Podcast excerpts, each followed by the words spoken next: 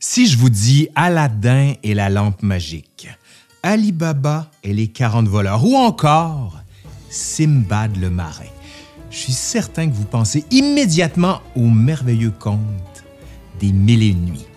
De même que je suis tout aussi certain que des dizaines d'images s'agitent dans votre tête, tout aussi fantastiques les unes que les autres. Aladdin et son tapis volant, le génie de la lampe, la splendide et courageuse Sherazade, le somptueux trésor découvert par Ali Baba, si bien immortalisé par ce cher Fernandel.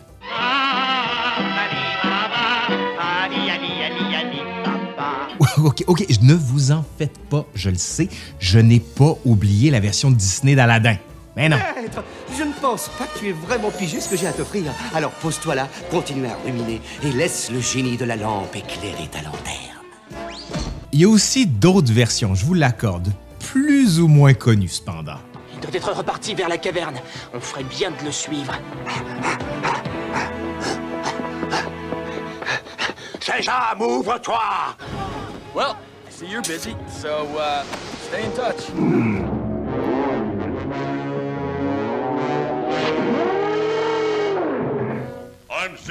The sailor so hardy and hale. I live on an island on the back of a whale. Bagdad, les mille et une nuits. Je le sentais venir. Bon, il faut avouer que ces contes évoquent en nous une espèce d'Orient idéal et fantasmé, une véritable douceur de vivre. Par leur simplicité, ils nous ramènent à notre enfance, où la vie nous paraissait plus facile, plus évidente, et donc plus vraie. Et maintenant, si je vous disais qu'on vous a menti, que tous ces contes, Aladdin le premier, n'ont jamais fait partie des authentiques Mille et une nuits. Impossible Ben, en fait, c'est un peu plus compliqué que ça, comme toujours, me direz-vous. Allez, aujourd'hui à l'Histoire nous le dira, je vous propose de découvrir la véritable histoire des Mille et une nuits.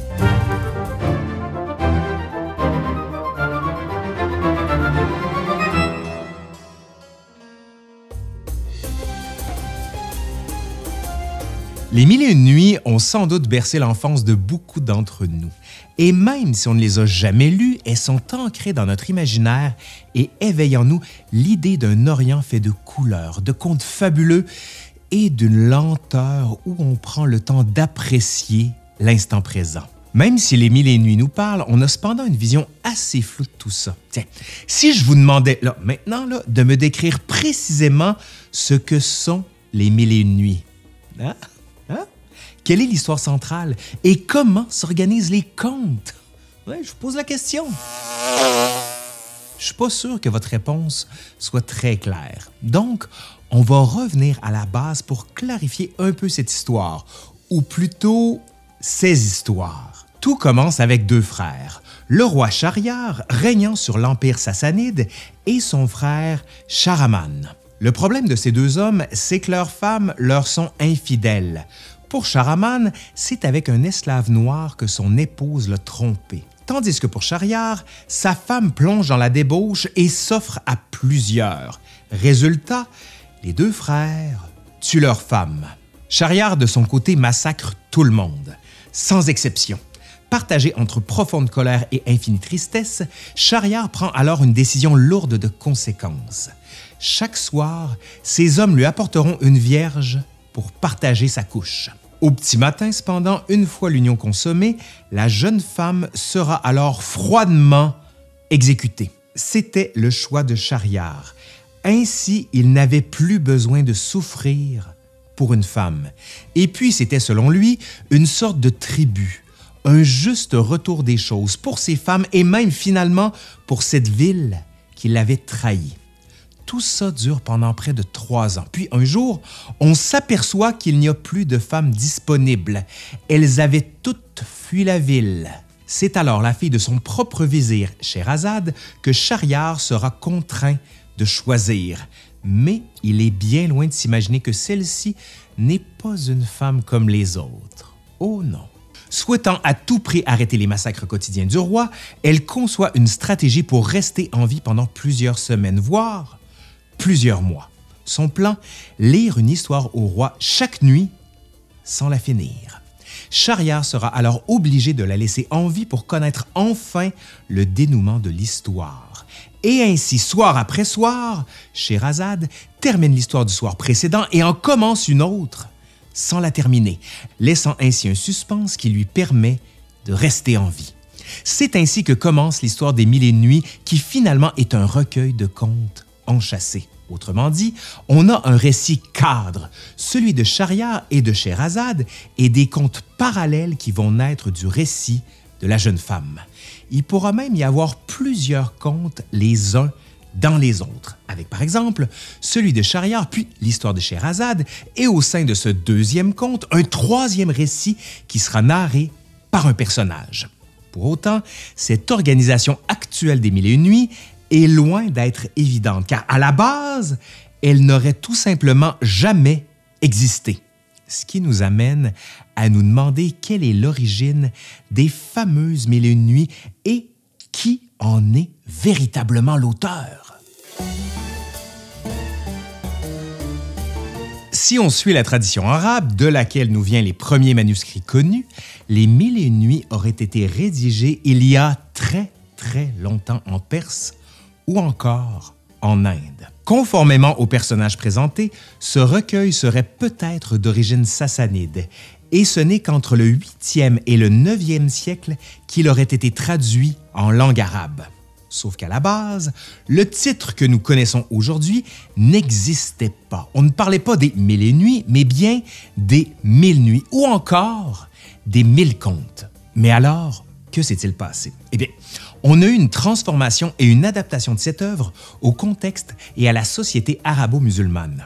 Ainsi, le découpage se met en place. On ajoute une nuit pour insuffler au récit une notion symbolique, celle d'un éternel recommencement.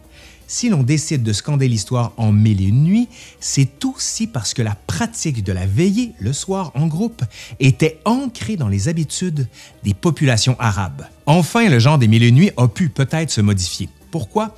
Parce qu'on est en présence d'un recueil de contes à la frontière entre le récit merveilleux et ce que l'on a appelé le miroir des princes.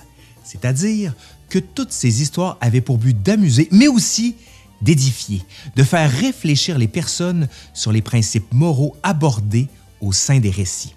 C'est ce que l'on retrouve, par exemple, dans un autre recueil de la même époque et originaire d'Inde, le Kalila et le Dimna. Le recueil des Mille nuits que l'on connaît tous aujourd'hui est donc une construction qui s'est étalée sur plusieurs siècles, voire même sur un millénaire. Certains auteurs nous en parlent dès le Xe siècle et l'on sait que l'œuvre contenait plus de 200 récits. Mais malheureusement, toutes ces versions sont aujourd'hui disparues. Le tout premier manuscrit que l'on possède date seulement du 15e siècle. C'est le plus connu et on l'appelle généralement le manuscrit de Paris. Seulement, ce manuscrit est incomplet. Il ne contient que le récit cadre et 35 contes, autrement dit l'équivalent de 280 nuits. Et c'est justement là que ça devient intéressant, car il faut bien comprendre que ce manuscrit du 15e siècle n'est qu'une des multiples versions écrites et réécrites depuis au moins cinq siècles, ce qui signifie que notre manuscrit de Paris est l'héritier d'une longue tradition et d'innombrables modifications par rapport au texte original. Et l'auteur du 15e siècle va à son tour enrichir l'ouvrage de nouvelles modifications, des changements influencés notamment par le contexte d'écriture, une période sombre, avec la poursuite des invasions mongoles et le célèbre Tamerlan, ainsi que les ravages cumulés des famines et de la peste survenue en Égypte au début du 15e siècle. C'est ce qui fait finalement le charme des Mille et une nuits, même s'il n'y a qu'un lecteur averti qui peut s'en rendre compte.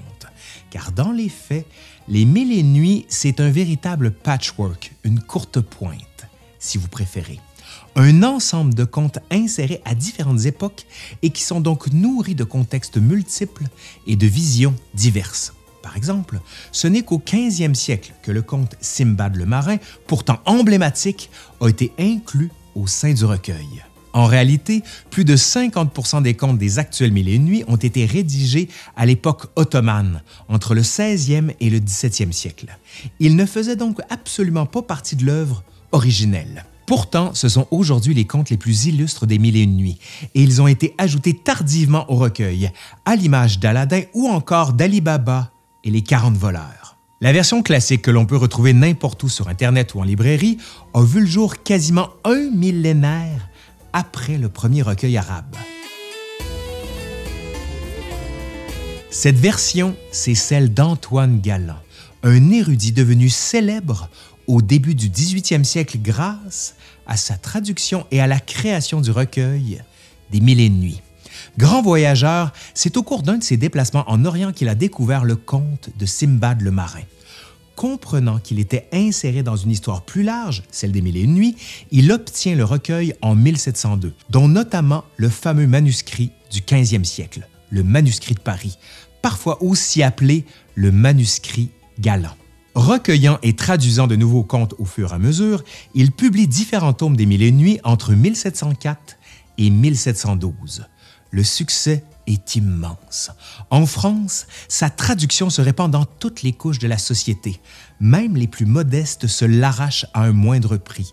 Le tout grâce à la littérature de colportage. Les Mille et une nuits se transforment alors en un véritable feuilleton.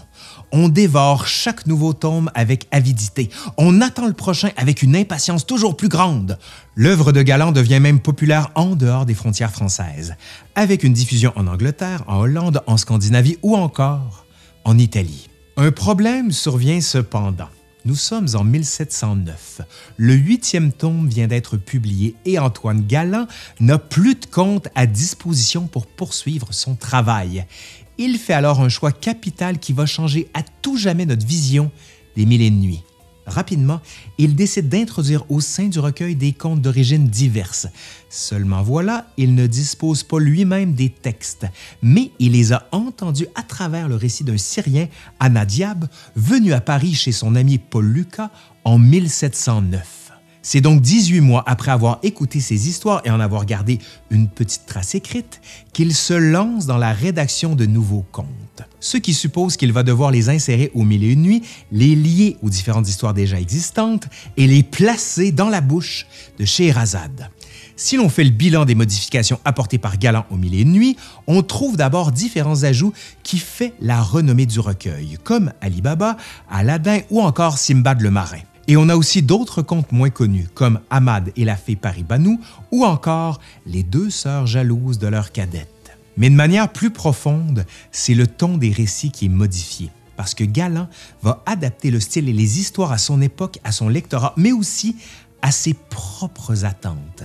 Des passages sont moralisés parce que jugés, par exemple, trop érotiques on a insisté sur des valeurs tout à fait contemporaines, comme la bienséance, les bonnes manières ou encore la correction individuelle. Même si au Moyen Âge, la société arabo-musulmane a pu connaître une telle police des mœurs à travers la notion d'adab. S'opère également une francisation des mille nuits avec l'apparition de jardins à la française, de colonnes ajoutées au bâtiment ou encore de toute une atmosphère de luxe qui relève plus de l'image d'un Orient fantasmé que d'une quelconque réalité.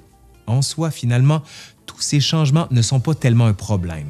Comme je vous l'ai dit, les Mille nuits sont avant tout une courte pointe, un ensemble de textes rédigés à des périodes différentes et répondant à une vision de la société et du monde extrêmement diverse. D'ailleurs, la version de Galant n'est pas la seule à avoir été publiée.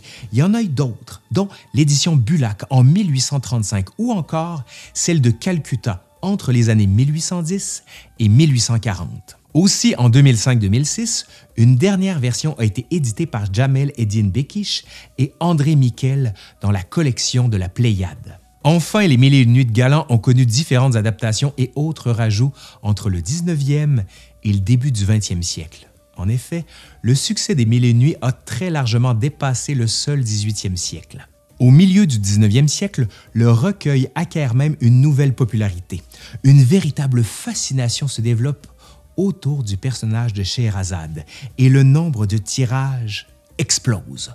Pour l'édition destinée au grand public, on passe de 9000 à 14 000 tirages entre 1836 et 1840, puis à 60 000 dans les années 1840. Différentes éditions voient le jour, comme celle préfacée par Charles Nodier ou celle d'Ernest Bourdin, renfermant plus de 1000 gravures, et une préface de Sylvestre Sassy, éminent linguiste et arabisant de l'époque. Dans le même temps, Théophile Gautier n'hésite pas à rédiger la suite des Mille et nuits avec son conte fantastique intitulé La mille et deuxième nuit. Enfin, plus tard, au début du 20e siècle, Joseph-Charles Mardrus décide de prendre le contre-pied de Galant. Il s'écarte de sa version moralisée et publie une édition alliant à la fois orientalisme et érotisme. Illustrée par tout un panel d'artistes, Les Mille et nuits de Mardrus reçurent un accueil très enthousiaste, dans la capitale parisienne du moins, et un peu ailleurs aussi, faut le dire.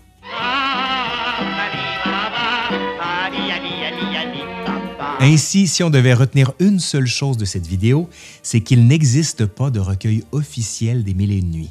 Et c'est justement cette particularité, le fait qu'elle soit une courte pointe, que l'on peut modifier et adapter à son temps et à son public, qui fait de ce recueil un véritable best-seller à la fin de l'époque moderne et peut-être même dès la fin du Moyen Âge.